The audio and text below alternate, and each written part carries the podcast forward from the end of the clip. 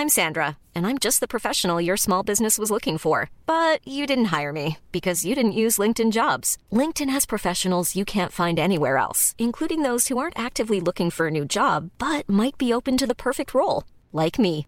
In a given month, over 70% of LinkedIn users don't visit other leading job sites. So if you're not looking on LinkedIn, you'll miss out on great candidates like Sandra. Start hiring professionals like a professional. Post your free job on linkedin.com/people today. Ah bah écoute, je- moi je déteste euh, le journalisme spectacle, tu sais. Le, truc du clash et euh, scoop buzz, enfin je trouve ça absolument inintéressant. Je trouve que c'est l'inverse de la recherche de l'intime, tu vois. C'est vrai. Mais bon, moi j'aime bien quand même, mais à regarder, mais c'est moche. c'est comme les feux de l'amour, quoi. Tu regardes les feux de l'amour? J'ai arrêté depuis qu'ils ont changé l'horaire de programmation. Je fais partie des téléspectatrices qu'ils ont perdu. on dit, on dit bien Titiou. Ouais, bravo. Bonjour, tu écoutes Sois gentil, dis merci, fais un bisou, le podcast des anciennes petites filles sages qui ont arrêté de l'être. Je m'appelle Clémence Bodoc et cette semaine, j'ai le plaisir de recevoir Titiou Lecoq. Titiou Lecoq est journaliste, romancière, écrivaine et je me compte parmi ses fans de la première heure car je suis son travail depuis les débuts de son blog Girls and Geeks. Les vrais savent et les autres auront l'occasion de découvrir au micro de Sois gentil, dis merci, fais un bisou, cette ancienne petite fille sage devenue une plume féministe impertinente. Si tu aimes ce podcast, tu peux m'aider à le faire connaître en allant mettre 5 étoiles sur iTunes et un commentaire positif. Abonne-toi à Sois gentil, dis merci, fais un bisou sur ton appli de podcast ou sur la chaîne YouTube dédiée si tu préfères. Merci et bonne écoute. Bonjour Titiou Lecoq. Bonjour. Merci beaucoup d'avoir accepté de venir sur euh, Sois gentil, dis merci, fais un bisou. Ouais. Je suis d'autant plus content de te recevoir que je suis vraiment une énorme fan de ton travail, mais de la première heure, euh, puisque je te suis depuis ton blog Girls and Geek, Ouais. euh, que tu as lancé en 2008, je crois. Bah ouais, c'est ça, ça va faire 10 ans. Waouh. C'était un des premiers, euh, un des premiers blogs. Enfin, c'était, c'était le début de l'époque des blogs, non? Alors en fait non, il y avait une première génération de vraiment les blogueuses historiques euh, dont euh, Nora BZ, euh, Elise Costa, etc. qui était qui avait commencé plusieurs années avant. Et moi c'est ouais c'est la deuxième vague. Mais euh, mais pour les très jeunes ça paraît de toute façon préhistorique. Donc c'est vraiment comme si tu disais non c'est du quaternaire ou plutôt du tu vois bon. Bon, euh, je te décris pas du tout comme blogueuse, t'es écrivaine, euh, romancière, journaliste. Euh, tu travailles, tu travailles chez Slate toujours actuellement, oui je fais toujours un newsletter de Slate Euh, et tu sors euh, des livres régulièrement. Euh, le, ça m'arrive le dernier en date, c'est le combat féministe se gagne devant le panier à linge sale. ouais libéré EES Libéré, et, euh, c'est absolument. Alors, on va parler de tout ça, mais je voudrais commencer par te poser la question que je pose à toutes mes invitées. Quel genre de petite fille tu étais quand tu avais 7 ans? Eh ben, j'étais exactement comme le titre euh, de ton podcast. J'étais une petite fille, mais j'étais parfaite. Alors, avec tout ce que ça implique quand on dit d'une petite fille qu'elle est parfaite. Je me mettais jamais en colère. Je faisais jamais de bêtises. J'étais mais sage, mais c'est-à-dire tu me mettais dans une pièce, tu faisais un, avec une une craie, un, cercle autour de moi, en me disant tu ne quittes pas le cercle, je ne bougeais pas, quitte à mourir de faim. Mais c'était pas grave. Et moi, je voulais que ma maman, elle soit contente. C'était tout ce qui comptait. Et T'avais des frères et sœurs? Et j'ai une grande sœur, euh, demi-sœur, on a grandi ensemble, mais elle a 15 ans de plus que moi. Donc du coup, euh, forcément, quand j'avais 7 ans, du coup, elle en avait 22. Donc c'était elle qui faisait les conneries et bah moi j'étais et ça devait être exaspérant pour elle d'avoir une petite sœur toute parfaite comme ça. Oh moi j'ai bien travaillé maman à l'école. Et alors, évidemment, j'ai envie de te poser la question, c'est quand la première fois que t'as désobéi? Et bah euh, oui, si, c'est arrivé. Euh, c'est quand la première fois que j'ai désobéi à ma mère? Je sais pas si c'est vraiment arrivé directement. Euh, non, je pense que du coup, euh, bah, et comme souvent hein, les petites filles comme ça, un peu parfaites, la crise d'adolescence est vraiment violente, quoi. C'est- C'est assez puissant. Mais tu l'as fait à quel âge? Et j'ai commencé, je pense, vers euh, 14 ans. Et elle a duré assez longtemps. Alors après, tu vois, ma mère considère qu'elle a duré jusqu'à 30 ans. Moi, non. Je considère qu'elle a duré jusqu'à 18, tu vois. Mais on n'a pas la même interprétation, je pense, de ma vie. Et donc, ma mère a beaucoup cru que je faisais des trucs genre pour la faire chier. Par exemple, ne pas prendre un vrai travail, etc. Alors que non, je cherchais le sens de la vie, quoi. Ça me paraissait juste clair. Ah, Ça me parle direct, j'ai vécu la même chose, mais alors moi j'ai fait ma crise d'ado à 26 ans. Ah ouais. D'abord, moi j'étais gentille jusqu'à euh, les études, le premier travail, le burn-out. Et le burn-out, c'était euh, bon, je peut-être je vais arrêter de faire plaisir aux autres et je vais essayer de me faire plaisir à moi, mais c'était tard. Euh, alors, tu parles de. T'as pris un, un, travail. toi, tu n'avais pas un vrai travail, donc j'imagine que tu fais référence au journalisme web. oui. ou pas, ou à, boire du café en fumant des clopes avec mes potes pendant dix ans. Mais, mais... c'est quand la première fois que tu as exprimé une ambition professionnelle alors quand j'étais petite, donc j'étais toute mignonne. Alors comme toutes les bonnes petites filles, eh ben j'aimais beaucoup les livres. Tu sais, les petites filles, ça aime beaucoup les livres. Bien sûr. Et, et ça, très tôt, très très vite, j'ai dit ah ben moi je veux écrire des histoires quoi. Je trouvais ça vraiment trop cool. J'ai mis un peu de temps à comprendre que les histoires que je lisais avaient été écrites par des adultes. C'est compliqué en fait. Ça, ça, se voit beaucoup chez les enfants parce qu'ils te parlent d'une collection d'un héros dans un roman, mais ils retiennent jamais le nom des auteurs. Et c'est un vrai truc d'intelligence neuronale qui se met en place le jour où tu regardes au-dessus du titre du livre le nom de l'auteur. Où tu commences à dire ah ok en fait c'est écrit par quelqu'un tout ça. Et donc quand j'ai découvert qu'il y avait un nom sur la couverture et que c'était un travail et que j'ai cru que ça gagnait de l'argent j'ai fait ah mais c'est ça que je veux faire. Ça c'est très très bien comme travail. Et euh, donc j'ai pas eu de difficulté petite à dire alors donc j'ai commencé à écrire des histoires. Je réécrivais la comtesse de Ségur. Après je le donnais à ma maman j'ai retrouvé mes donc mes premières histoires. Ma mère les avait corriger, corriger les fautes d'orthographe en rouge. Et elle me les rendait. Est-ce que ta mère est prof? Et alors, je me suis rendu compte d'un autre truc. Ma toute première histoire, non, elle n'est pas prof en plus, ma mère, mais elle aurait rêvé d'être prof, je crois. ma toute première histoire, donc c'est la comtesse de Ségur, c'est des petites catholiques, tu vois, c'est vraiment prout-prout au possible. La mère s'appelle Madame de Châtemur. Châtemur, c'est quand même trop bizarre. Qu'à 8 ans, j'ai choisi, ah, elle va s'appeler Châtemur. Mais je je, enfin, je sais pas, je ne sais pas ce qui m'a pris. Et donc voilà, donc j'ai voulu, voilà, là, je m'étais dit, je vais faire des livres et tout, c'est super, je veux faire ça. Après, c'est pratique parce que tu sais, les adultes, tu leur dis un truc une fois, ils te mettent dans la case, donc euh, voilà, c'était, bah, elle, elle veut écrire des livres. Bon, je pense que le sous-entendu est évidemment, elle ne le fera pas, puisqu'elle va passer le CAPES pour devenir prof de français. Comme tout le monde. Mais voilà. Mais c'est ça qu'elle veut faire.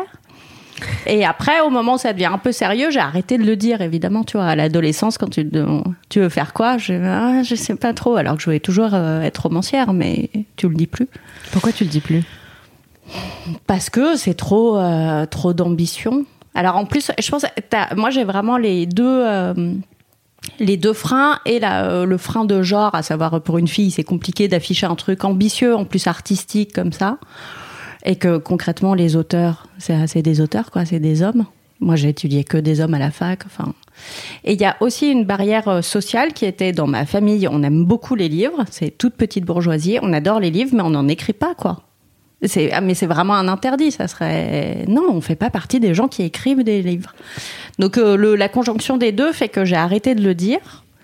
Et, euh, et j'ai même été hyper gênée d'annoncer à ma mère quand mon premier roman est paru ça a été la, mais la gênance absolue. J'avais l'impression de trahir un truc. C'est bizarre, hein c'était les morues en 2012 Ouais, c'était les morues et j'étais vraiment, vraiment gênée, quoi. Genre, oh, je suis désolée, j'ai un roman qui va paraître. Oh. C'est fou, t'étais pas fière de d'avoir réussi? Bah, moi, de moi-même, si, mais par rapport à ma famille, j'étais plutôt gênée. Parce que du coup, enfin, tu vois, ça veut dire que t'affiches que t'avais cette ambition, que tu l'as écrit, enfin, que tu as passé du temps à faire ça et tout. Non, j'étais hyper euh, gênée. Et quand est-ce que tu es sortie de ça? Euh, Est-ce que si oui, je suis sortie de ça. Euh, quand est-ce que j'en suis sortie? Je sais pas trop. C'est toujours. Je sais que je faisais un autre truc pendant très longtemps. Je me souviens, c'était une grande discussion avec mon mec de l'époque. On était deux galériens tous les deux. Donc moi, je voulais être romancière et lui, il voulait être musicien de fait, j'écrivais, j'étais pas publié, et il faisait de la musique, mais il n'était pas édité dans une maison de disques. Et quand on rencontrait des gens, lui disait ouais, je suis musicien, alors qu'en vrai il était caissier chez Monoprix, et euh, moi je disais ah moi je suis euh, pionne, alors qu'en vrai j'écrivais quoi. Et il me disait mais pourquoi à chaque fois tu réponds que t'es pionne ou que tu fais des enquêtes satisfaction chez Leclerc ou pourquoi tu dis pas que t'écris? Je dis bah non. Et je m'étais un peu, tu vois, j'avais dit non, mais parce que justement, je pense que c'est important de dire que euh, on fait aussi du vrai boulot et machin. Enfin, bon. et en vrai, c'est juste que j'avais honte. Je vais pas dire j'écris. Et est-ce que la sortie de ton premier roman, elle t'a permis de dire ensuite derrière je suis, euh, je suis romancière? Euh, Ouais, je crois. Alors maintenant. Euh est-ce que je dirais, je suis, euh, ouais, oui, bah si, je suis toujours, je suis très dans, pas dans le, je vais dire, on va me demander, tu fais quoi dans la vie Je vais dire, j'écris. Alors déjà parce que j'écris plusieurs choses différentes, mais surtout parce que ça veut dire que je me place dans le l'action, le fait de faire, et pas dans un statut. Je suis pas artiste, je me dis pas, je suis euh, autrice, je suis romancière, je suis journaliste. Je me dis, j'écris. Euh, et, j'aime bien en même temps ce côté de dire concrètement, voilà, c'est juste je me mets face à mon ordinateur et je mets des mots les uns à la suite des autres, avec plus ou moins de brio selon les jours. Mais euh, et je me méfie vachement des gens qui sont dans euh, la posture de l'étiquette, quoi. Surtout quand c'est en littérature, tout ce qui va avec. Ouais, je suis auteur. je suis dans une maison d'édition et tout. J'aime pas trop.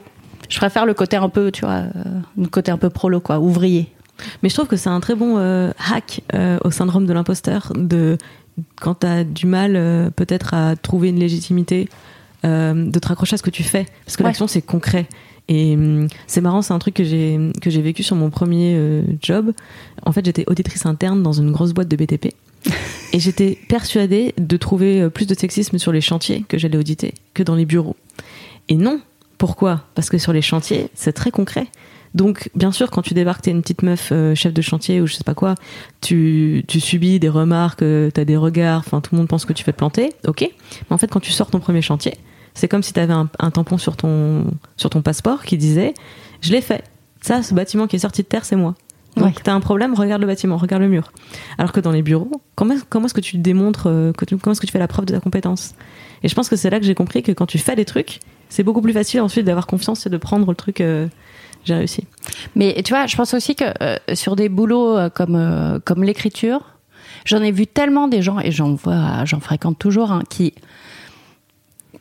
rêvent de faire quelque chose. C'est pas le côté genre ils rêvent de faire un truc et ils le font pas. C'est ils se ils s'imaginent en train d'écrire au lieu d'écrire. Et en fait, c'est même pas qu'ils s'imaginent en train d'écrire, c'est ils s'imaginent euh, sur un plateau de télé en train de vendre le livre qu'ils n'ont jamais écrit en fait. Et donc, ce, je trouve ça hyper dangereux, la séduction sociale d'accéder à une certaine posture, à une certaine reconnaissance, et de perdre le fait que ça a un sens et que c'est juste le résultat d'un travail que tu as mené avant. Et c'est pour ça que j'aime bien insister sur le côté le travail, quoi. C'est hyper intéressant ce que tu dis. C'est très protestant en même temps. Je me dis, oh ça fait vraiment vieille protestante. Ah, mais quand même, l'éthique du travail, c'est très important. Euh, je suis ravie qu'on puisse euh, avoir cette, toute cette conversation. Euh, donc, le principe de Sois gentil, c'est que je t'ai proposé une liste de questions et que tu m'en as identifié celle qui te parlait le plus plein. Donc c'est parfait. Ouais, tu me demandes de parler de moi, alors forcément, ça m'intéresse. Euh, mais euh, oui, effectivement, je, ce que je voulais dire, c'est que moi qui te suis un peu de, de l'extérieur, on s'est on s'est jamais rencontrés. C'est la première fois qu'on se rencontre. Alors que vraiment, j'ai l'impression que t'es une pote tellement je t'ai lu et en plus tu parles beaucoup de toi euh, quand, sur ton blog, tu racontais vraiment ta vie. Ah oui. Donc je voilà, j'ai suivi ton accouchement comme beaucoup de monde. et ce qui m'intéresse, c'est vraiment comment est-ce qu'on devient toi, par quelles étapes tu passes. Euh, et donc, euh, je vais dérouler les questions que tu m'as que tu m'as proposées. Euh, alors, c'était quand la première fois que tu as pensé par toi-même? La première idée originale que tu as eue? Alors, ça, c'est marrant parce que je peux répondre hyper précisément à un déclic.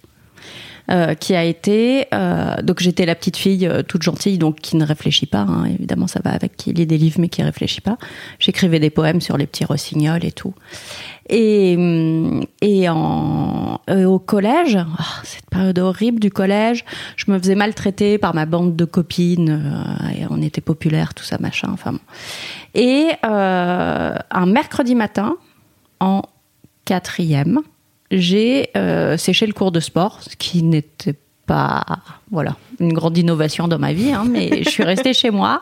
C'était le mercredi matin, donc je suis restée chez moi et euh, je traînais devant la bibliothèque de ma mère et j'ai pris, mais vraiment au titre, Mémoire d'une jeune fille rangée.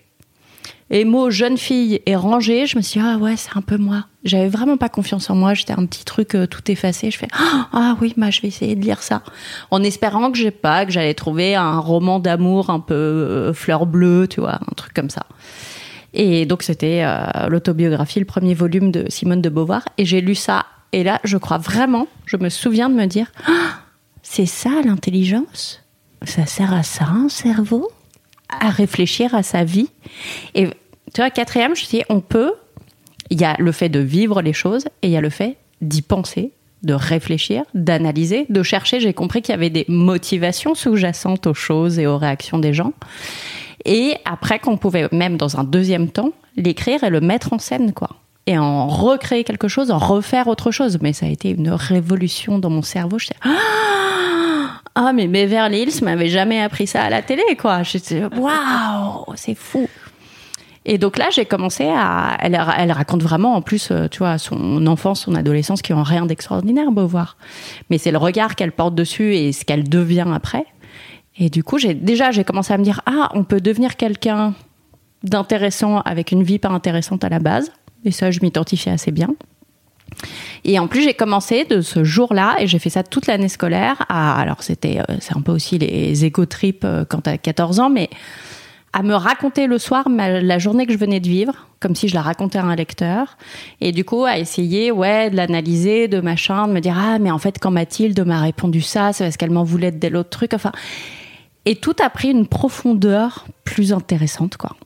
Et donc euh, voilà, je pensais vraiment, je peux te dater, tu vois, le jour euh, exact euh, où j'ai allumé mon cerveau. Et t'as gardé tes journaux de l'époque?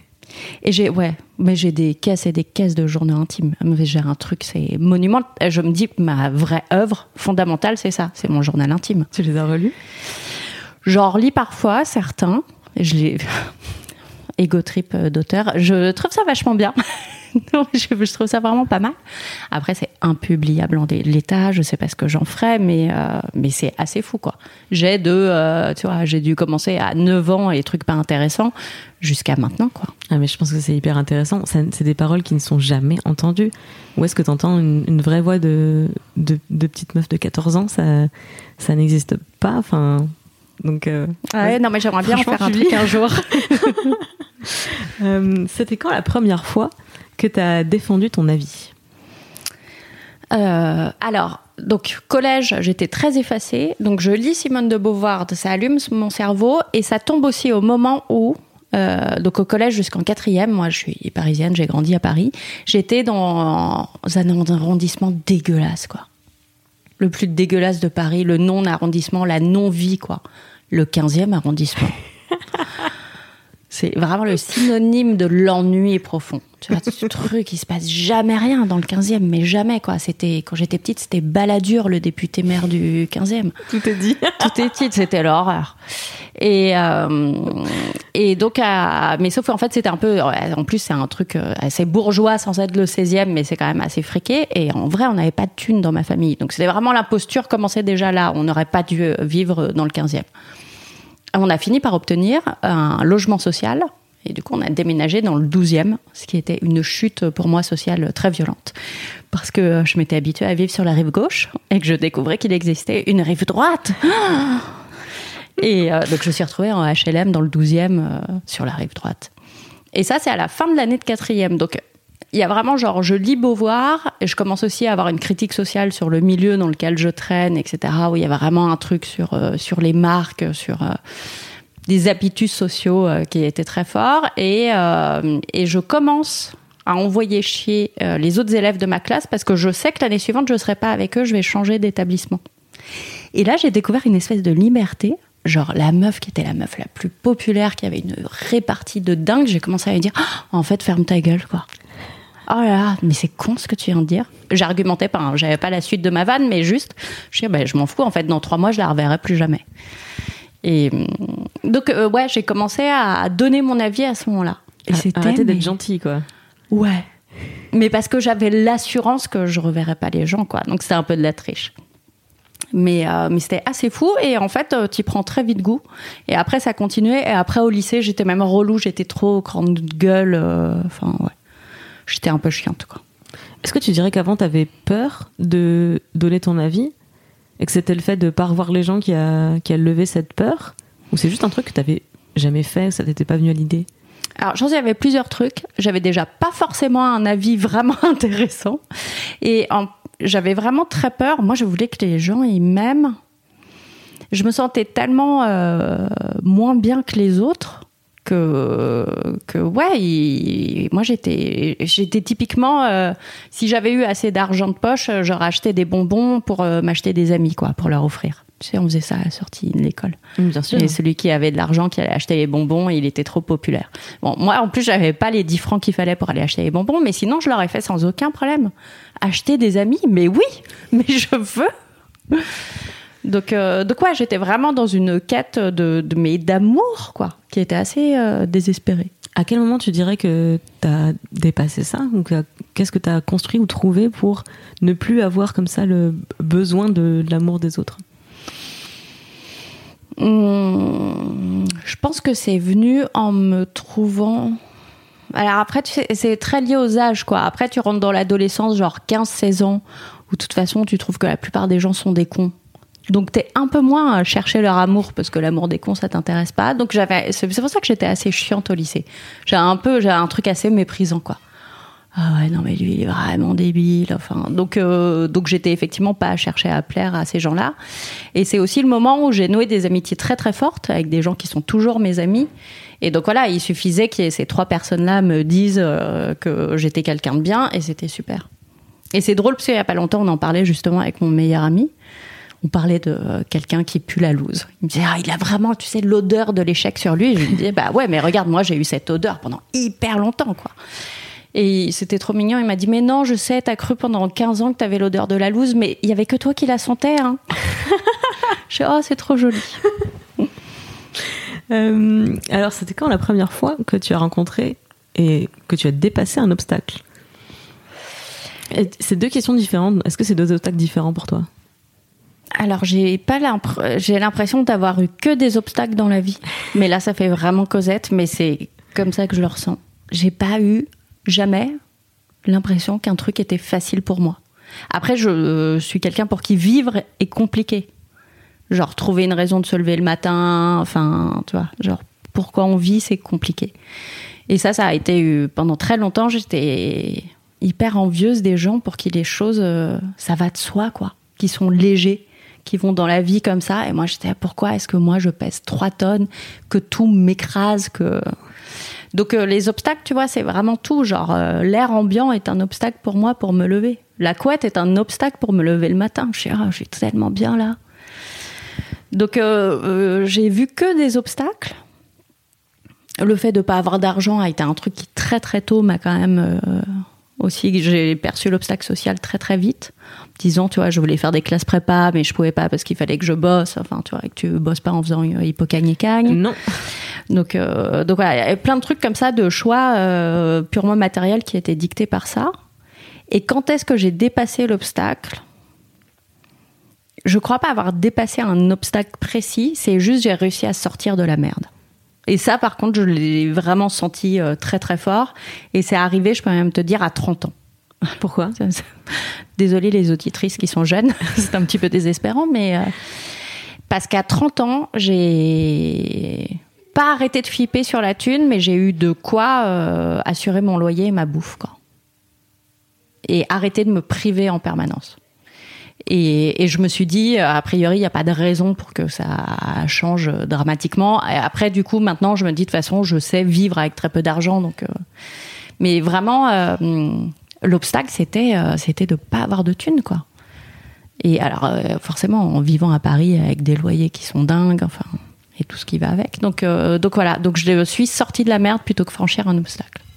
C'est intéressant parce que de la façon dont tu le racontes, tu conçois pas du tout. À aucun moment tu te dis que euh, tu aurais pu abandonner ou ralentir tes, ton ambition et tes envies euh, d'écrire. Parce que en fait, pour plein de gens, tu, pour, pour, pour d'autres gens plutôt, tu vas regarder le problème. Le problème c'est j'ai besoin d'argent. La solution c'est ben je vais donc faire un job qui rapporte de l'argent et baille les rêves d'écriture. ouais.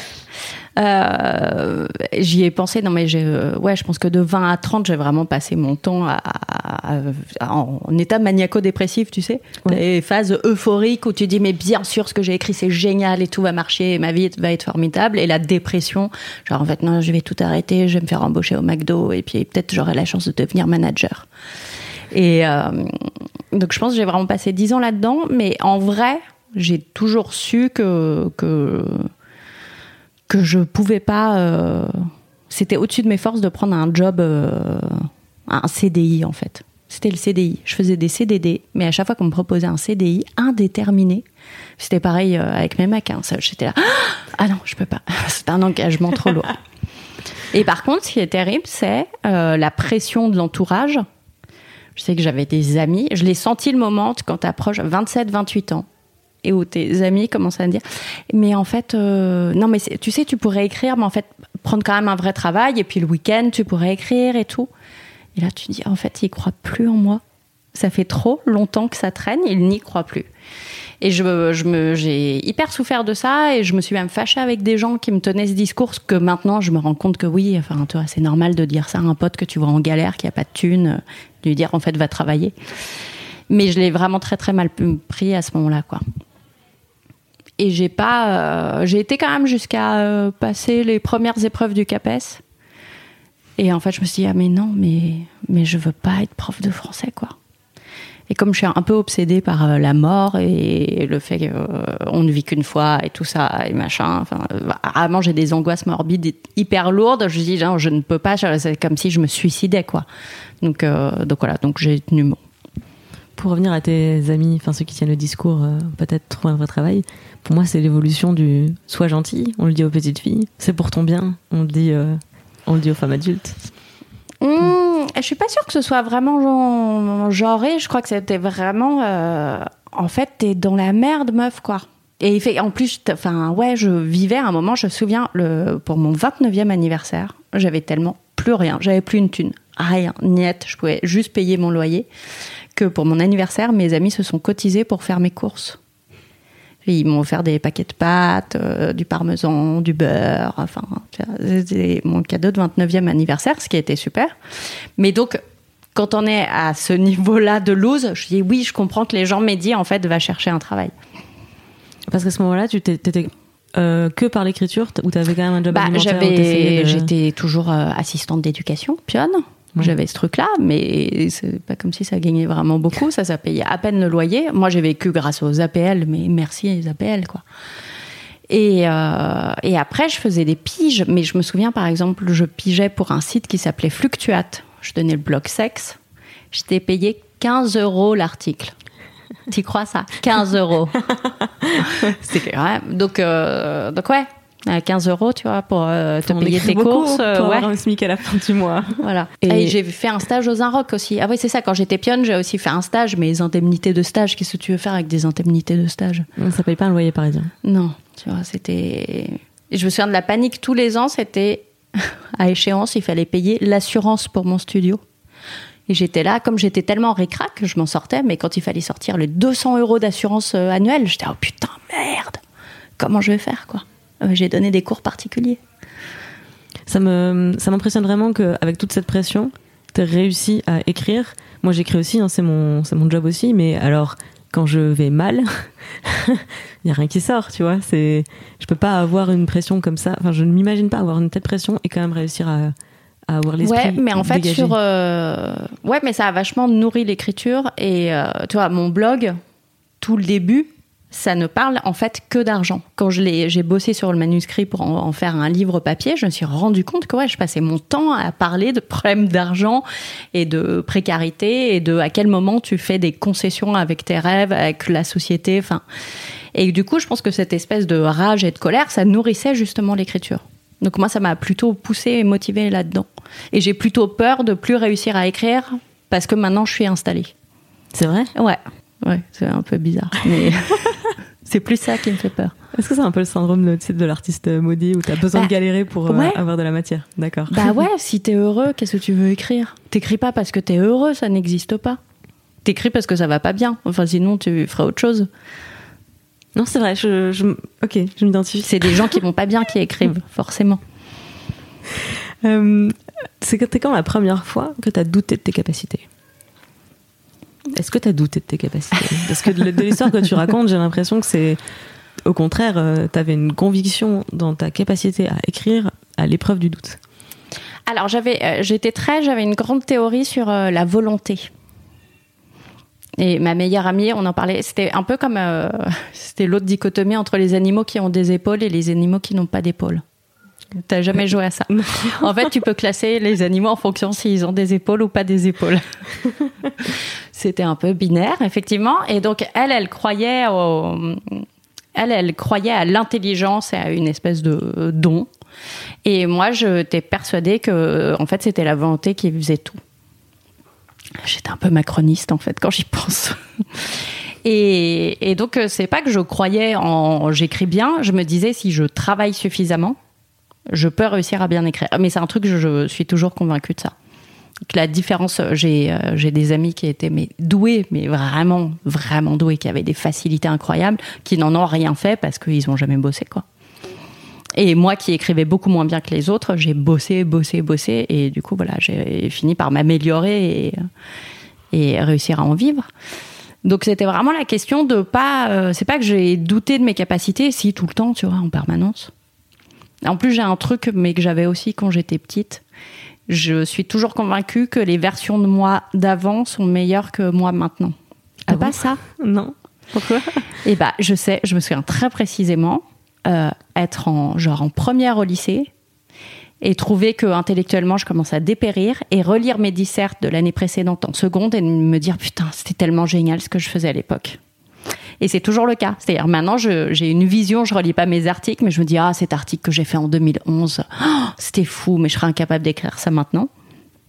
Et donc j'ai toujours, euh, je pense toujours que j'étais mieux, pas que la société, mais moi j'étais mieux avant et que je suis sur une pente de d'échéance permanente.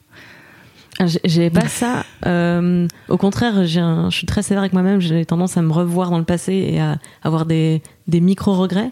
Ouais. Pas, pas comme si euh, je je vais pas pouvoir vivre si je corrige pas mes erreurs, mais plutôt le côté si seulement je pouvais revenir en arrière et changer ça ou ça. Et j'ai récemment eu euh, ce que tu décris sur des vieux articles où je, je suis retombée dessus, je les ai lus et je me disais ah j'ai fait ça. Et j'ai eu une première vague de waouh je pourquoi j'arrive plus à faire ça? Et- je me suis automatiquement dit maintenant t'es con si tu l'as fait c'est que tu sais le faire. Donc euh, enfin on remonte la barre. C'est que j'étais juste mais je te rejoins sur la volonté. J'étais juste pas assez exigeante avec la moi actuelle Euh, en relisant celle que j'avais été je me dis bah qu'est-ce qui se passe hop remonte la barre tu vois c'est trop bien donc euh, ok Donc j'ai pas douté de mes capacités parce que la capacité de travail pour moi l'emportait sur le reste. Par contre, j'ai douté de tout le reste, tu vois. c'est-à-dire tout le reste De, de, euh, de, de réussir à en vivre, de réussir à sortir de mon caca existentiel, de voilà, ça en permanence. Ça c'est plus lié aux autres c'est aux facteurs extérieurs à, euh, toi Ouais, au facteur à- ouais, au facteur extérieur et à euh, et il y a quand même, tu vois, un peu toujours le moment où tu te dis, mais ça, ça revient sur les problèmes de légitimité. C'est marrant, ça, je pensais que j'avais réglé les problèmes de légitimité et je suis en train d'écrire un truc qui me pose un énorme problème de légitimité. J'écris sur un sujet sur lequel je ne suis pas spécialiste du tout. Voilà. Donc, et, en fait, je me dis, mais en fait, j'ai toujours cette question de je pense que je peux bien écrire sur ce sujet, mais les gens ne voudront pas lire. Mais en fait, tu as raison, c'est toujours les autres parce que euh, j'ai pas le label ou j'ai pas le diplôme qu'il faut. ou Voilà, je viens pas des bons milieux. Mais tu as raison, en fait, c'est toujours lié au regard des autres là-dessus. Parce que c'est les autres qui te légitiment, quoi. Je pense que c'est un excellent conseil de se focaliser sur son travail, sa capacité de travail, parce que c'est un truc qui dépend de toi. Ouais. Et comme ça, c'est forcément, euh, si t'as la solution, c'est peu importe le problème qui se pose, c'est toi Mais c'est pour ça que le faire, tu vois. Genre, tu fais quoi dans la vie? Bah, j'écris, je fais. Je suis dans le concret. C'était quand la première fois que tu t'es fait confiance? Alors, euh, c'était clairement pas sur une pratique sportive, ça c'est sûr. Là-dessus, je ne me fais pas confiance. Alors, assez tôt, j'ai remarqué chez moi cette tendance à toujours faire le mauvais choix. Le choix le plus compliqué, le choix, le, tu vois, le mec avec qui il faut pas coucher, bah, comment résister, enfin, être plutôt là-dedans. Mais j'ai toujours cru en ma capacité à me sortir de ma merde après. Donc du coup, je me disais, vas-y, plonge dedans, t'arriveras à t'en sortir après. Voilà, ça fonctionne plutôt comme ça. Est-ce qu'il il y a eu un moment dans ta vie où tu as voulu. euh, où tu étais face à un problème qui te, dont tu n'arrivais pas te sortir et qui t'a donné envie de, de fuir et de tout, euh, tout plaquer? Alors j'ai vachement fantasmé sur euh, partir loin et ça m'arrive toujours. Un peu moins maintenant que j'ai des enfants, mais ça m'arrive toujours, genre, euh, ouais, disparaître. C'est un truc hyper séduisant et j'adore dans les films les histoires de disparition, les. Euh, je sais pas, dans Six Feet Under, il y a ça. Il y a un personnage de femme, en plus de jeune mère, euh, qui disparaît. Maya. Ouais, ouais, qui s'évapore, mais vraiment, bah, leftovers, enfin, c'est vraiment un truc qui me, qui me séduit profondément. Euh, mais après, je sais que je suis absolument incapable de faire ce genre de truc. C'est vraiment, c'est mon auto-fantasme, c'est me dissoudre, mais en vrai, euh, en vrai, euh, je suis une petite meuf besogneuse. euh, quand j'ai un rendez-vous, j'arrive toujours cinq minutes à l'avance. Enfin, tu vois, je suis hyper carré. Je lâche rien quand je prends un engagement, je le tiens jusqu'au bout. Enfin voilà. Donc. T'es jamais partie seule? Non, ça m'intéresse pas. Alors je sais que c'est hyper classe de dire ouais, j'aime bien partir à l'autre bout du monde seule, me retrouver avec moi-même, m'ouvrir aux autres. Mais en vrai, je me ferais sacrément chier. Alors je travaille déjà seule toute la journée dans mon bureau. Mais alors partir en vacances seule? Non. Ah, En vacances ou en voyage ou en, en reportage ou en, par- partir euh, loin, seule. euh, Non, je me ferais chier, quoi. Vraiment. Non, non. Euh, alors, je pose une question qui va dans l'extrait, euh, l'extrême inverse, pardon, au, contraire de fuir et d'abandonner. Euh, C'était quand la première fois que tu as défendu une idée ou un projet, mais avec les tripes et contre tout le monde entier s'il aurait fallu, s'il avait fallu. Euh, C'est une bonne question.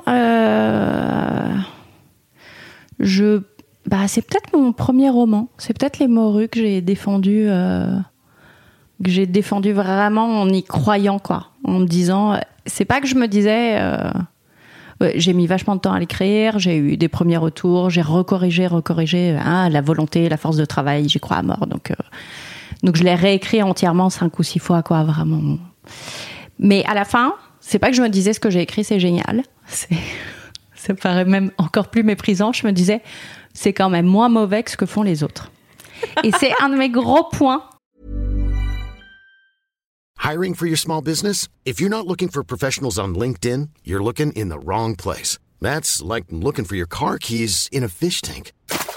LinkedIn helps you hire professionals you can't find anywhere else, even those who aren't actively searching for a new job but might be open to the perfect role. In a given month, over 70% of LinkedIn users don't even visit other leading job sites. So start looking in the right place. With LinkedIn, you can hire professionals like a professional. Post your free job on linkedin.com/people slash people today. C'est pas que je me dis ce que je fais c'est super, c'est que je me dis les autres sont vraiment très très mauvais quoi. Je suis un tout petit peu moins mauvaise que d'autres. Et donc euh, je m'étais dit ah, franchement ça va quoi. Euh, par rapport, je vais pas donner des noms d'auteurs, mais ça va.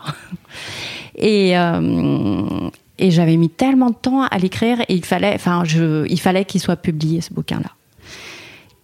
Et je l'ai défendu et je suis allée le défendre auprès d'éditeurs, etc. Et euh, je suis notamment d'une. J'ai eu deux, deux grosses maisons qui étaient intéressées. Euh, une qui me disait euh, c'est très bien, mais alors il va falloir choisir parce que c'est soit un roman policier, soit un roman générationnel, soit un roman de femme. Donc vous choisissez l'un des trois angles et vous réécrivez. Choisis une case. Ouais, choisis dedans. une case. Mais parce qu'en plus, les maisons d'édition fonctionnent par collection. Donc pour savoir si on te met dans la noire, dans la blanche ou dans la rose, ou tu vois. Et donc j'avais dit, ouais, ben, en fait non, ça va pas être possible. C'était l'idée était de pas choisir quand j'ai donc euh, donc je leur ai dit non. Alors que c'était, je crois que c'était Grasset, tu vois, c'était vraiment c'était classe. Mais bon. après j'ai une autre grosse maison qui m'avait dit on vous le prend, super. Vous avez même pas besoin de réécrire. Nous on pense que ça va être un ça va être un carton, ça va être un excellent roman de plage. Et je sais, mais ça parle de viol et de la révision générale des politiques publiques. ça n'est pas un roman de plage. Elle dit si, si, alors attends, euh, parce que nous on s'occupe d'Amélie Nothomb, alors regarde la couve qu'on va te faire et puis machin. Et j'étais, ah ok, ça va pas être possible. et j'ai dit, bah non.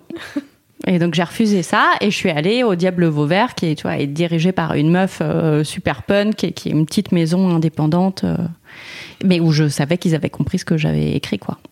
Donc là, j'ai eu l'impression ouais, de défendre mon truc, en plus vraiment face aux tentations de ah un chèque avec des zéros dessus, ah surtout sur, vu ce que tu viens de raconter sur euh, ton rapport à l'argent. Bah ouais, mais je, je suis restée alors je reviens sur euh, je suis moins mauvaise que les autres. Merci beaucoup d'avoir dit ça parce que vraiment je me sentais euh, coupable de penser ça ah. aussi. Mais je me suis euh, j'ai commencé à écrire et je, suis sur des projets et ce qui m'a décidé c'est Twilight, Fifty Shades of Grey et même Game of Thrones que j'ai lu. Et alors même en anglais tu vois mais je je suis vraiment, j'ai d'abord entendu parler évidemment par le, par le, par les films, par la série, et donc derrière je me suis intéressée à, au livre parce que je préfère lire. Et quand je me suis rendu compte que c'était aussi mal écrit, euh, et en fait, désolé, même Dan Brown qui fait des best-sellers, il fait toujours le même, euh, mm. le même plan. Euh, sans aucune originalité. Du coup, c'est toujours les mêmes histoires avec les mêmes personnages, mais dans des décors différents. Vraiment, tu me la fais pas, mec. Et c'est en lisant ça que j'ai fini par me dire, euh, je crois que je peux faire mieux. Mais ça te fait pas ça en journalisme?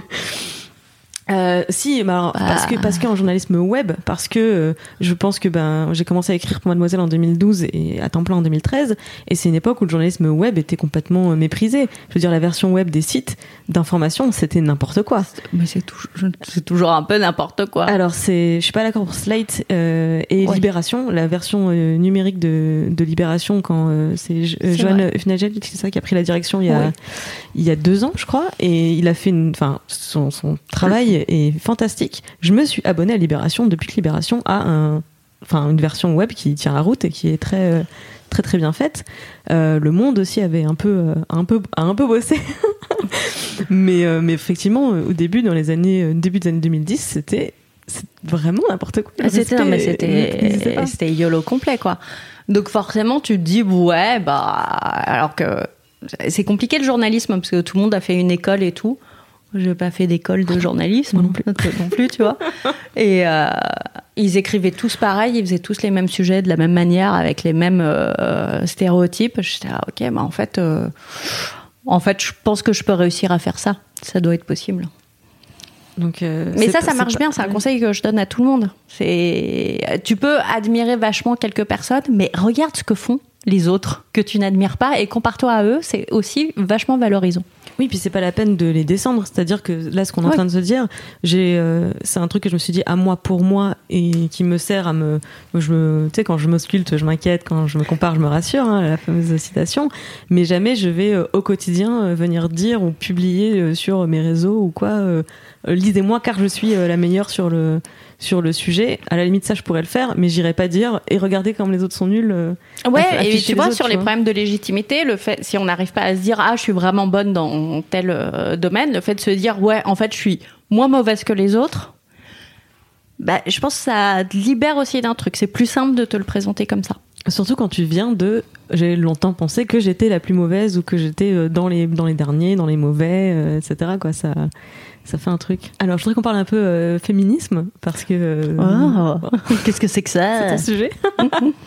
Euh, tu m'as isolé comme question. le jour où j'ai compris que j'étais une femme. Hmm. Ouais, et bah c'est c'est ce que je raconte au début de Libéré. En fait, c'est arrivé super tard.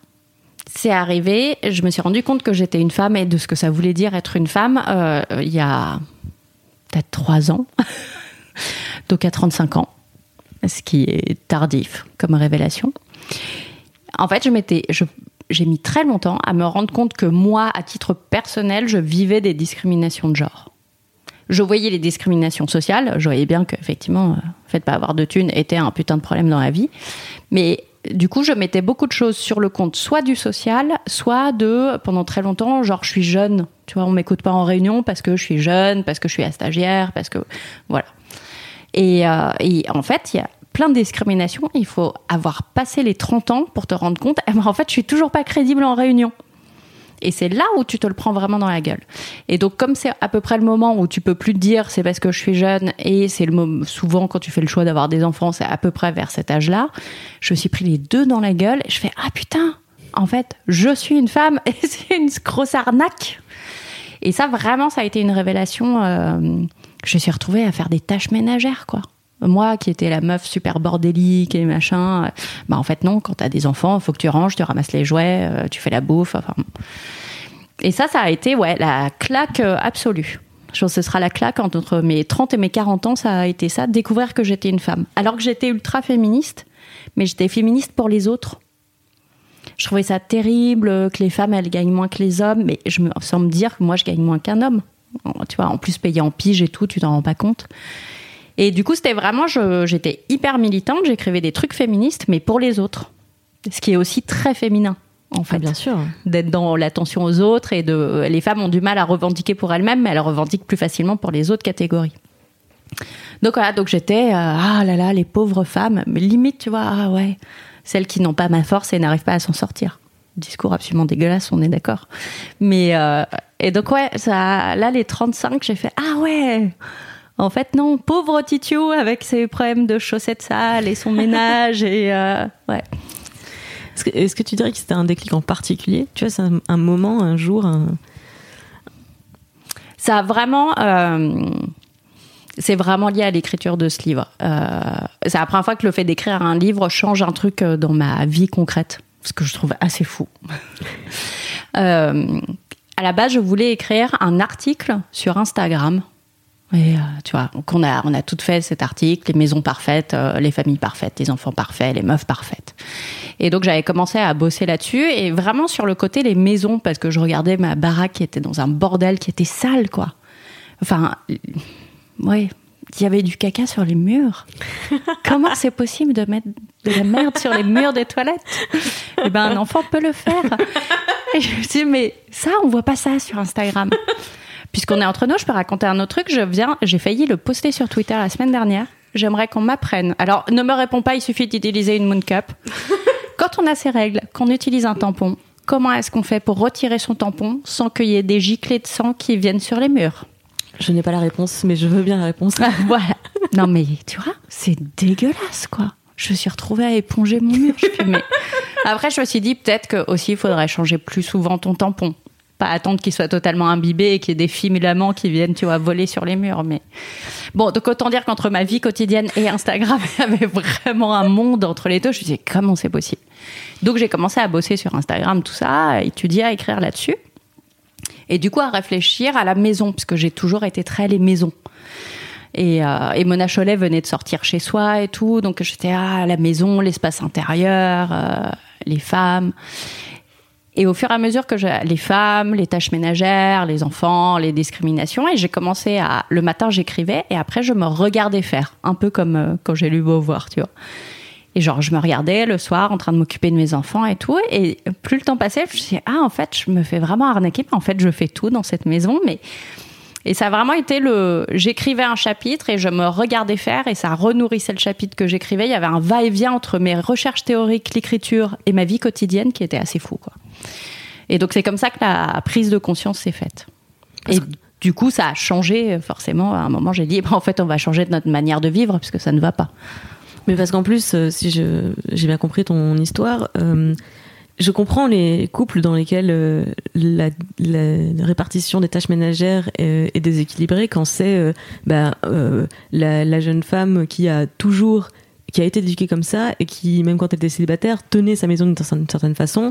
Elle se met en couple, donc les choses sont faites comme elle veut parce qu'elle a un standard de propreté plus élevé. Et donc, à la fin, quand tu as un déséquilibre, je comprends d'où ça vient.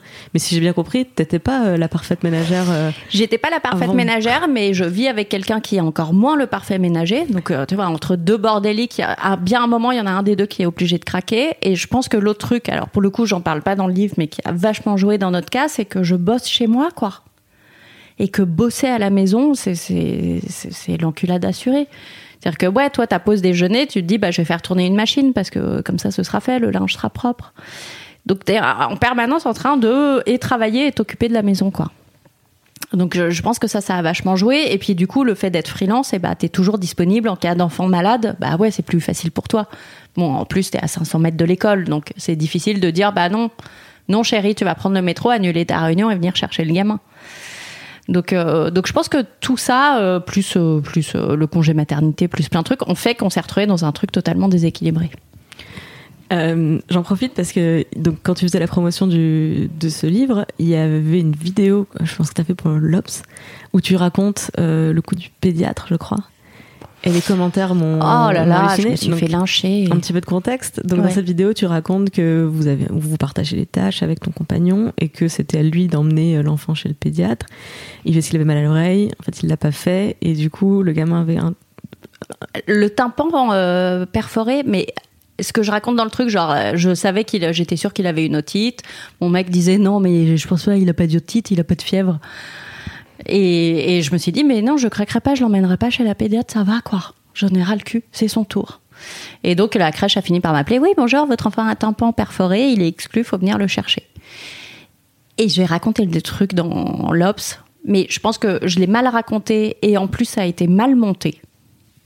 Et euh, nous ne parlerons pas de journalisme web, mais en l'occurrence ça a été très très mal monté. Et, euh, et résultat, les gens se sont dit, euh, son enfant est devenu sourd, c'est sa faute. Enfin, tu vois, vraiment. Alors en fait, un tympan perforé, c'est pas grave. À cet âge-là, c'est pas grave. ça lui était déjà arrivé plein de fois. On est une famille à otite, on en a tout le temps. Enfin, tu vois, c'était pas dramatique. Mais ça a été monté sur un truc euh, hyper grave, quoi. Et je me suis fait lyncher, évidemment, parce qu'en vrai, la mère, elle est censée s'occuper du bien-être de ses enfants. Mère indigne. Et voilà. mais, euh, mais je m'en voulais un peu de cette histoire. Je me dit, ah, je ouais, c'est ma faute aussi. Je me suis fait lyncher parce que j'ai pas bien raconté le truc, parce que j'ai pas demandé à vérifier le montage après, euh, avant que ce soit mis en ligne, parce que voilà.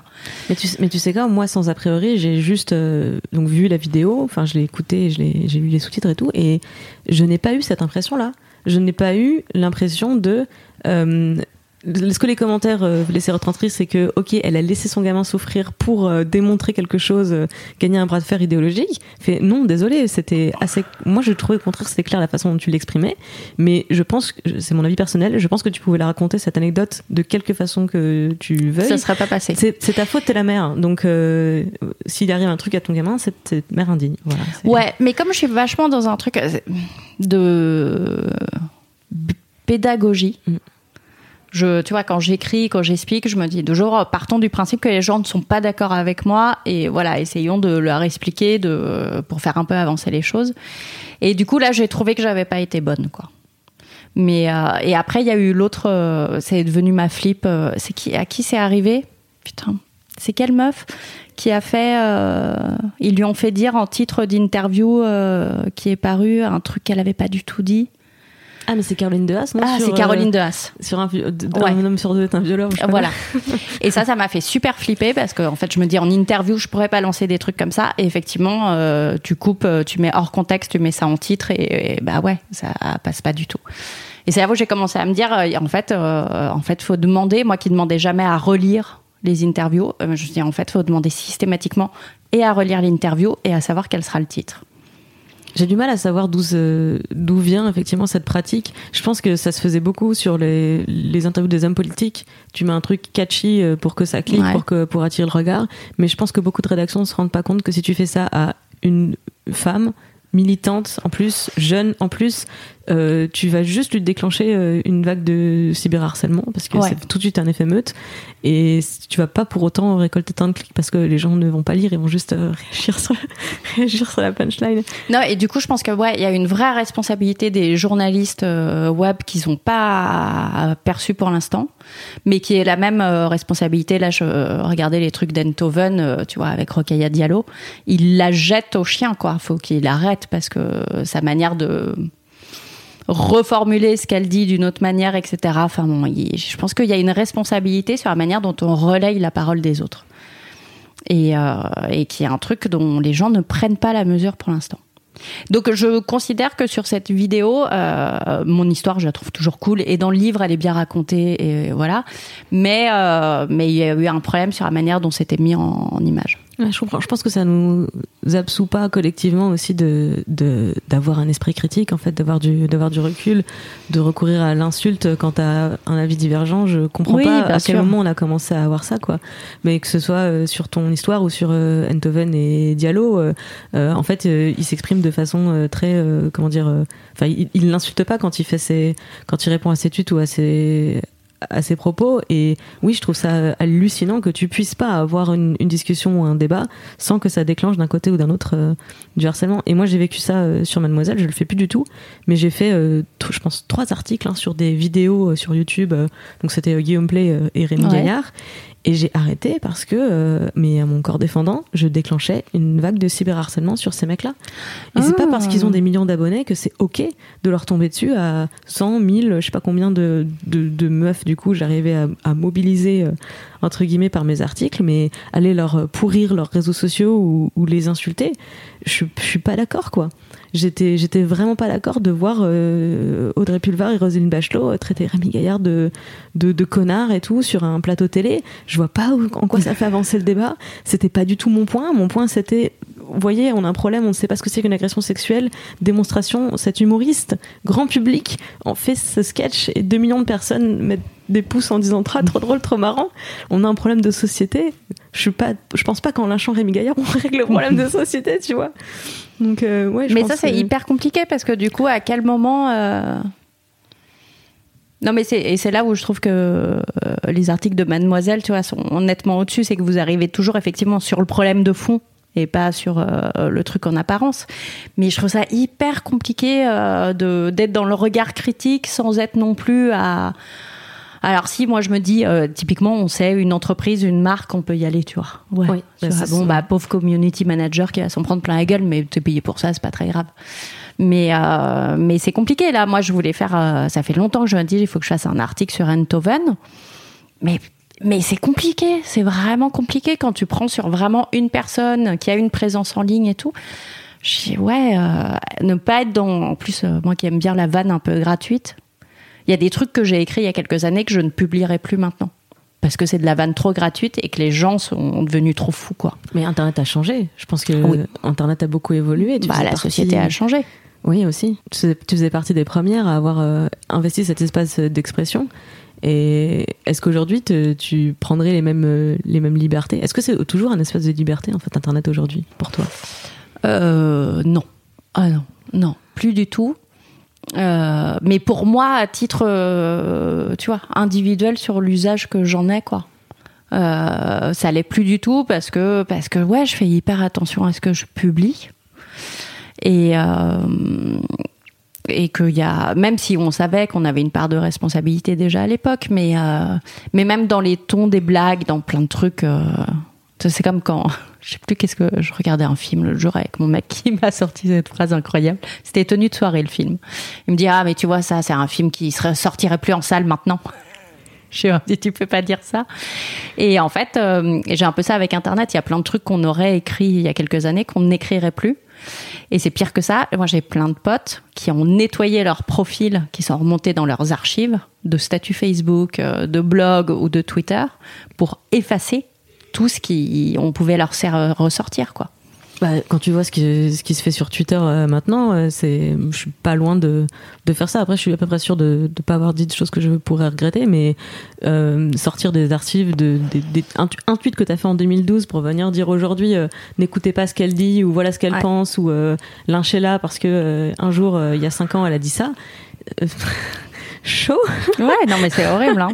Moi, j'ai jamais eu le courage de le faire, mais euh, parce que c'est trop long, c'est trop chiant. Mais euh, donc ouais, c'est plus l'espace. Euh, c'est plus le même espace de liberté. Moi, clairement, j'en ai pas du tout la même utilisation. Je pense à ça parce que on a on a commencé à parler il y a cinq ans de harcèlement de rue et on est en train de, enfin, il y a une loi qui va qui est en discussion actuellement et qui devrait permettre de pouvoir attaquer le problème, mais le harcèlement envahit aussi massivement donc cet espace numérique. C'est ce qu'on ce qu'on disait à l'instant. C'est ouais. Alors moi euh, personnellement, je l'ai pas vécu. Je sais pas. Toi, t'as eu des avec Mademoiselle, ouais, pas mal. Ouais. Mais si, si, bien sûr. Alors surtout que moi, j'ai la particularité euh, sur Mademoiselle d'avoir droit à euh, les deux côtés. C'est-à-dire qu'on se prend des attaques régulièrement de le côté très le site que je ne nommerai pas, ouais, ouais, ouais, des ça, communautés évidemment. très actives, euh, troll vraiment, mais on se prend aussi pas mal d'attaques de euh, milieux féministes. Euh, parce que euh, on l'est pas assez, on l'est pas comme il faut. Enfin, pour moi, c'est juste des désaccords d'opinion et de méthode, hein, mais c'est pas grave. Je pense que euh, je pense que le débat est plus riche quand on est quand on n'a pas les mêmes les, pas les mêmes idées, pas les mêmes méthodes. Euh, et encore une fois, comme je te disais, ça me viendrait pas l'idée de venir dire euh, je ne suis pas d'accord avec toi, donc supprime, euh, tais-toi, change, etc. Donc euh, ben les deux. Et quand on fait un bon article, c'est qu'on se fait attaquer sur, euh, sur les deux fronts. C'est là on se dit, ok, je suis au milieu, je suis sur ma cible qui est, en gros, euh, on a beaucoup parlé avec l'élection de Trump de la bulle, le phénomène de bulle, où entre soi, on est d'accord, on pense pareil, tout va bien, nickel. Et dès que tu mets un pied dehors, tu te rends compte que c'est l'apocalypse. T'es face à des gens qui disent c'est normal que les femmes fassent la cuisine, pourquoi est-ce qu'on, pourquoi est-ce qu'on a ce débat? Et le choc est très violent. Et moi j'ai conscience de ça. Euh, moi ça a été libérateur. Pour moi ça a été libérateur l'élection de Trump parce que enfin j'étais plus seule. Enfin il y avait d'autres gens qui s'étaient rendus compte qu'on était dans une bulle. Et, et ce matin-là, euh, toute ma rédac arrive euh, mais abasourdie. On, on. Moi, j'ai est obligé de pleuré. mettre- ben voilà, on est obligé de mettre la journée sur pause. Les gens sont en larmes. On, on fait une réunion de 4 heures pour expliquer ce qui s'est passé et surtout pour expliquer à tout le monde. Regardez, dans 6 mois c'est notre tour. Dans 6 mois c'est le FN. Donc qu'est-ce qu'on fait pendant 6 mois là pour éviter, pour pour casser le mur là, pour qu'on arrête de penser que ça y est le féminisme on a gagné. Euh, Non, mais on va pas traiter ce sujet parce que c'est bon. euh, On l'a déjà fait, on l'a déjà fait 12 fois. Le féminisme on a gagné quoi. Mais ça, c'est ouais, ça c'est un autre problème, je trouve. C'est le côté, euh, il y a des trucs, euh, ça, tu l'as écrit une fois et en fait tu te dis mais je vais pas le réécrire et puis le réécrire et puis le ré et en fait bah si quoi. Si tu l'as écrit une fois, mais est-ce que tu as 10, mi- 10 millions de vues sur ton article? Je Ouais, crois non, pas. mais donc euh, mais c'est terrible parce qu'entre la peur, moi j'ai la peur de me répéter, tu vois, d'être en train de radoter, de pas. Je, je- vraiment, ça, la- c'était mieux ce que je faisais avant, donc me dire je vais refaire le même article en moins bien, évidemment, parce que je suis quelqu'un de moins bien qu'il y a deux ans, et, euh, et en même temps de te dire bah non, mais en fait c'est l'actu quoi. Enfin, il faut bien revenir dessus, les violences faites aux femmes, les mal- je trouve ça hyper compliqué. Il y a des fois, je me dis, euh, bah non, en fait, je ferai pas cet article. J'ai déjà fait il y a trois semaines, quoi. Non, mais le contexte Mais- change à chaque fois. Et je pense qu'à chaque fois qu'on remet un contexte différent, c'est une, c'est une nouvelle façon d'amener, euh, d'amener l'info, quoi. C'est-à-dire que tu fais un article pour dire euh, le cyberharcèlement c'est mal. Fait, tout le monde est d'accord, euh, c'est vrai, euh, non les trolls et tout. Puis d'un coup, euh, nous on se prend un tweet de menace qui vient plutôt du camp des féministes et on refait un article pour dire vraiment c'est toujours mal le cyberharcèlement. C'est pas une question de qui a raison, c'est une, c'est une question de phénomène. Et, et c'est là que tu fais, je pense, vraiment bouger les, les lignes parce que c'est là que les gens sont obligés de, d'interroger leur paradoxe et de se dire si j'étais contre le cyberharcèlement il y a une semaine, quelle est ma position aujourd'hui Quand c'est mon camp qui le, qui le provoque, tu vois? Après, tu vois, sur le, ouais, le cyberharcèlement, moi, je pense, j'en ai jamais vraiment eu. Après, des insultes, évidemment, mais j'ai pas vu, j'ai vu le changement sur Internet en général autour de moi. Mais moi, mais je crois que le premier article que j'ai fait paraître en mon nom, tu vois, sur Internet, ça devait être pour Brain. Et je me suis pris, mais des trucs dans les commentaires, c'était d'une violence. Et pff, j'en avais rien à foutre, quoi. Ça me faisait plutôt rire tellement c'était outrancier. Et après, quand j'ai écrit sur les Inrocks, autant dire quand t'écris sur le site des Inrocks, à l'époque, c'était pareil, quoi. Et je m'en foutais. Enfin, j'ai toujours trouvé que c'était hyper violent et je me suis toujours dit, bon, je m'en fous un peu, quoi. Mais. euh, C'est un peu ton toit de, du collège là qui ressort. de- je m'en ouais, fous, je m'en fous des bon, cons. De toute façon, je vais partir, à- je vais déménager sur la rive droite, alors j'en fiche. Non, mais ça m'a, ouais. Je sais, je sais que je suis dix mille fois plus sensible à un. Après, c'est peut-être parce que j'ai pas reçu des centaines et des centaines de commentaires agressifs, mais euh, je suis beaucoup plus sensible à une critique que je juge pertinente. Quand on me dit. euh, si je reçois un, un tweet un peu agressif qui me dit ah, en même temps elle a oublié de parler de tel truc et tout dans son article et je me dis putain c'est vrai. Et bah ça ça me met par terre quoi. Là je me roule en boule je fais ah c'est nul mon article est nul j'ai pas tout traité enfin. Alors que le mec il va me dire ah espèce de grosse connasse euh, je vais venir te violer. Je euh, Hmm, ok. Donc euh, mais je ouais. Après je comprends que ce soit je comprends très bien, mais je trouve ça terrible d'avoir autant de meufs autour de moi qui ont dû fermer leur compte Twitter, par exemple.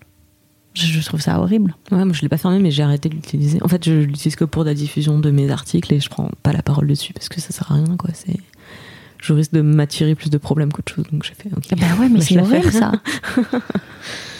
Euh, plutôt que de parler des problèmes, euh, j'ai une, une question qui est beaucoup plus positive.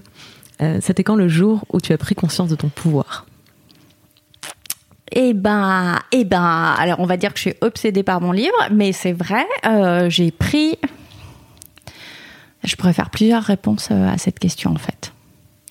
Plusieurs pouvoirs, du coup. Ou le même Ouais, euh, non, alors, un truc un peu psychopathe. euh, quand j'étais adolescente, et c'est encore un truc que je peux ressentir me créer par moment, c'était ce côté, en fait, tu peux faire n'importe quoi. Mais alors, dans n'importe quoi, c'est genre vraiment n'importe quoi.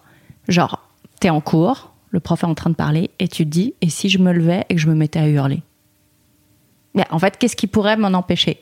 C'est la question du contrôle social. Qu'est-ce qui fait que personne ne se lève et se met à hurler? Et ça, ça c'est ce que Sartre appelle les actes gratuits. Euh, Il y a ça dans Gide aussi, dans Gide, dans les caves du Vatican. C'est l'idée, c'est un mec qui se dit, tiens, et si je tuais quelqu'un, en fait? Il est dans un train et il pousse un mec hors du train qui meurt. Et il le connaît pas, il y a aucune raison, c'est un meurtre purement gratuit. Ça, ça me fascine depuis hyper longtemps. Et qu'est-ce qui fait que les gens ne font pas des trucs tarés, quoi? Ah, tu as quelques tarés dans la rue, mais, euh, mais pourquoi est-ce qu'on est tous aussi sages? Donc j'ai toujours senti ce truc, mais qui était vraiment plus de, du, immédiatement quoi. euh, alors qui va aussi avec des névroses, genre j'ai hyper peur sur un quai de métro que quelqu'un me pousse sur les rails. Ouais, moi aussi. Et bah voilà. Je suis jamais au bord du quai. Bah non. mais qui est un truc parce qu'en fait, qu'est-ce qui empêcherait quelqu'un de faire ça? De se dire tiens, et si je la poussais? Mais euh, et donc et c'est une forme de pouvoir te dire bah en fait je peux faire n'importe quoi là tout de suite maintenant et après sur la vraiment euh, la prise de pouvoir euh, personnelle c'est venu à la fin de mon livre tu vois en écrivant libéré en ayant conscience en fait de tout ce qui m'enfermait etc en me disant ok en fait je suis une femme et donc ça implique tout ça Euh, j'ai beaucoup travaillé sur la question de la légitimité intellectuelle et, euh, et moi qui étais plutôt dans le côté, euh, oui, ce que je fais, c'est pas, tu vois, les autres sont très mauvais, je suis peut-être un peu moins mauvaise que certains autres, etc. D'un coup, je me suis dit, ah, en fait, j'ai écrit un très bon livre. Et c'est la première fois que je me suis dit ça. Et, euh, et j'ai commencé, ouais, à me à prendre la parole différemment et à me, je me suis auto-légitimée. Et ça a eu quelque chose de très étrange, euh, y compris, euh, je me suis engueulée avec des gens, genre mon banquier. Je pas dit donc, je me suis engueulée avec mon banquier, il a fini par s'excuser, oui. Eh oui, et j'ai pas lâché. Je suis engueulée avec euh, une nana à la crèche au sujet de mon gamin, enfin. Et j'ai commencé à me dire, en fait, c'est vraiment le titre de ton podcast. J'avais gardé ce truc-là. J'aime pas le conflit, j'aime bien que les gens euh, soient contents et leur faire plaisir. Et en fait, je me suis dit, ah, mais en fait, j'en ai rien à foutre. Je suis à un âge où j'ai des rides et de la cellulite, que ça ait au moins un avantage, c'est que je peux faire chier les gens. Et ça, c'est trop bien. C'est vraiment, c'est le seul avantage que je vois à vieillir. Et, euh, et tu prends une espèce ouais, d'assurance et tu prends plus de place, quoi. Et ça, c'est cool. Et je me dis tellement, euh, je serai une grand-mère euh, hyper chiante et ça va être tellement bien. J'irai demander une place assise dans le bus. Excusez-moi, vous pourriez vous lever, s'il vous plaît, je suis fatiguée. Et bah ouais, je le ferai, tu vois. Alors que quand j'étais enceinte, euh, tu vois, je dis, non, non, c'est pas grave, j'ai pas m'asseoir. Non, mais j'ai que euh, 50 stations, c'est pas grave. J'étais comme ça. La victime Ouais, non mais complètement. Donc, euh, donc voilà, donc euh, ce truc euh, est vraiment hyper récent et ça a changé ma vie. Ce qui est bien, c'est que je pense qu'on n'a pas besoin d'attendre d'avoir des rides et de la cellulite pour. euh, Ouais, pour le moi c'est venu avec ça, mais euh, mais c'est venu en fait en bossant sur ce bouquin quoi. Ce que je trouve assez dingue. T'écris Oui. un, bouquin pour les autres, en fait c'est ta vie à toi que ça change. Et donc, euh, à toutes celles qui nous écoutent, euh, eh bien, lisez-le, car euh, je pense que ça peut vous apporter euh, un, peu de, un peu de ce pouvoir, un peu de cette, euh, cette libération. C'est un très bon titre, du coup. oui, bah voilà, libéré. tu m'as dit tout à l'heure que tu n'avais pas l'impression d'avoir. euh, que rien n'avait été facile dans ta vie. Mais Cosette. si tu regardes derrière toi, si je te demande, c'est quoi le pire obstacle que tu as eu à affronter Qu'est-ce que tu réponds? Euh, le pire obstacle. Euh, je crois que. c'est- Obstacle ou- Non, je. Il y a un truc compliqué, c'est que euh, moi j'ai eu l'impression pendant longtemps que j'étais toute cassée, quoi. Que vraiment j'étais cassée, que j'avais plein de problèmes, que, que j'allais pas bien. J'allais vraiment pas bien. Mais je le savais et je faisais des blagues dessus, mais ça n'empêchait pas le fond du problème. Et j'ai l'impression que ça a été euh, l'obstacle pas à une réussite professionnelle, au fait de s'épanouir. C'est juste que comment tu t'épanouis quand t'es à moitié cassé, quoi. Que t'es un peu, tu vois, t'es toute traviole, t'es tu. Et, euh, je pense que ça a été ça. Je pense que ça a vraiment été de, euh, à la fois de réussir à me soigner et j'avais vu un psy qui m'avait dit un truc absolument terrible à la fin. Il m'a dit, mais il faut qu'on arrête de se voir, ça y est, c'est bon. Je disais, non, c'est pas du tout bon. je suis pas heureuse, on va pas arrêter de se voir. Et il m'avait dit, euh, euh, une analyse, ça sert pas en fait à résoudre tous les problèmes. En fait, ça n'existe pas quelqu'un qui n'a pas de problème. Donc, je suis là, je vous ai été pour pouvoir vivre au jour le jour. Mais vous n'aurez jamais réglé tous vos problèmes. Il faut juste vivre avec. Je dis, ah bon? Ah bon, il faut vivre avec ses blessures et tout ça. Et, euh, et je crois que ça a été ça. Je crois que c'est ce qui m'a pris le plus de temps. C'est le fait d'accepter qui on est avec enfin tout le package quoi. Ouais, avec tout le package, avec euh, après c'est compliqué quand tu vas mal. Euh, tu te définis par tes problèmes, c'est ce que je te disais tout à l'heure. Est-ce qu'on écrit quand on n'a plus de problèmes? Du coup, je me dis ah mais non, mais si je suis trop heureuse, ça va pas parce que je suis plus fidèle à moi-même, parce que moi je suis quelqu'un qui va mal. Ça c'est moi, c'est mon identité. Et, euh, c'est compliqué, c'est euh, mais c'est comme les histoires d'amour. J'étais ah, bah, une histoire d'amour heureuse, quel intérêt? Mais ça n'est pas ça l'amour. Et ouais, ça met du temps de déconstruire tout ça, de te dire ah non, en fait, on a le droit d'être bien et j'écris quand même et voilà, on peut dépasser euh, ses problèmes et ses blessures. C'est quoi le pire conseil qu'on t'ait donné? Euh, le pire conseil, on m'a pas donné beaucoup de conseils. Moi, j'aurais bien aimé, j'adorais les conseils et tout, et les gens ils me disaient toujours ah franchement, vu ta situation, je sais pas quoi te dire. Donc c'était un peu. Euh, est-ce qu'on m'a donné des conseils À part euh, trouver un vrai métier, c'était un très mauvais conseil. Ouais. T'auras le temps d'écrire le week-end, très mauvais conseil. tu feras ça plus tard, ça aussi, c'est en général un très mauvais conseil plus tard est un très mauvais conseil. Et euh, contrario, c'est quoi le meilleur conseil qu'on t'ait donné? Ah, écoute, c'est un peu une blague euh, avec euh, mon ami qui est mon coach de vie. C'est à chaque fois qu'il y a une situation difficile où je dois prendre une décision, il me dit quelle que soit ta décision, ce sera la meilleure. C'est super pourri en fait comme truc. Il dit bah oui, mais en fait, enfin, et c'est ça rejoint ma vieille théorie de la vie, c'est pas question pour un champion, c'est-à-dire il n'y a pas une bonne et une mauvaise réponse. Donc juste euh, tu fais un choix et tu fais ton chemin de vie et tu lui donnes la forme que tu as envie de lui donner et bah voilà, il n'y a pas un bon chemin et un mauvais chemin. C'est quoi le truc qui te rend le plus fier dans la vie? Mes enfants. Non, je... pas du tout. J'ai tellement rêvé de répondre ça un jour. Mes enfants. Tu m'as pas demandé le plus beau jour de ma vie, mes accouchements. Euh, non, pas du tout mes enfants. Euh... oh, je suis fière de l'avoir faite celle-là. Euh, le truc qui me rend la plus fière, il euh, y a, bon, c'est lié à l'écriture, hein, les deux. C'est déjà d'avoir, de réussir à en vivre. Ça, c'est quand même une sacrée fierté. Et, euh, et après, c'est les messages de meufs. Et ça, c'est quand même assez ouf quand tu reçois les messages. Je pense que vous en recevez aussi euh, de meufs qui disent ah ouais ça voilà ça a compté dans ma vie, merci pour tel truc. Et, euh, et ça, ça a commencé très tôt. Bah, sur le blog, parce que je racontais des trucs perso, les morues, je reçois toujours des messages de nana pour me parler de viol qui me disent bah, j'ai été violée merci pour ton livre parce que sur la sexualité, etc., ça m'a fait du bien. Enfin, ça, c'est quand même. Euh, tu te dis, ouais, j'ai pas fait ça pour rien, quoi. Si ça influe sur la vie, ne serait-ce que d'une personne, c'est déjà énorme. Alors j'en profite pour ajouter mon message, mais merci infiniment pour euh, tout ce que tu fais. vraiment, je, je, suis sincère, si je ne t'avais pas euh, découverte sur Internet, euh, si tu n'avais pas suivi toutes ces années, je me serais jamais dit que c'était possible, que j'allais pouvoir ben, plaquer mon CDI, mon super job, ma vie rangée pour écrire sur le web. Je me serais jamais autorisée à essayer d'écrire autre chose, de faire des trucs, si j'avais mmh. pas eu sous les yeux un modèle comme toi. Donc euh, merci beaucoup. Bah voilà, c'est ça ma fierté. non, c'est vrai. Je mettrai évidemment euh, tous les liens vers euh, tous tes livres.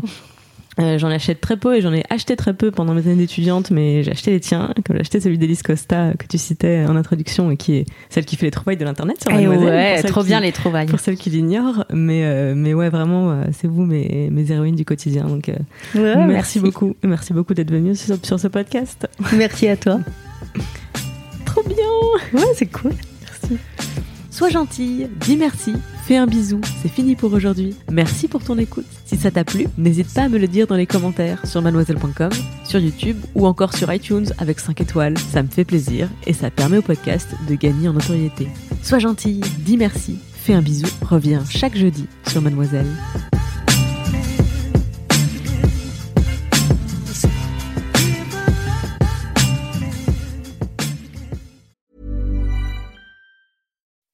When you make decisions for your company, you look for the no brainers. If you have a lot of mailing to do, stamps.com is the ultimate no brainer. Use the stamps.com mobile app to mail everything you need to keep your business running with up to 89% off USPS and UPS. Make the same no brainer decision as over 1 million other businesses with stamps.com. Use code PROGRAM for a special offer. That's stamps.com code PROGRAM.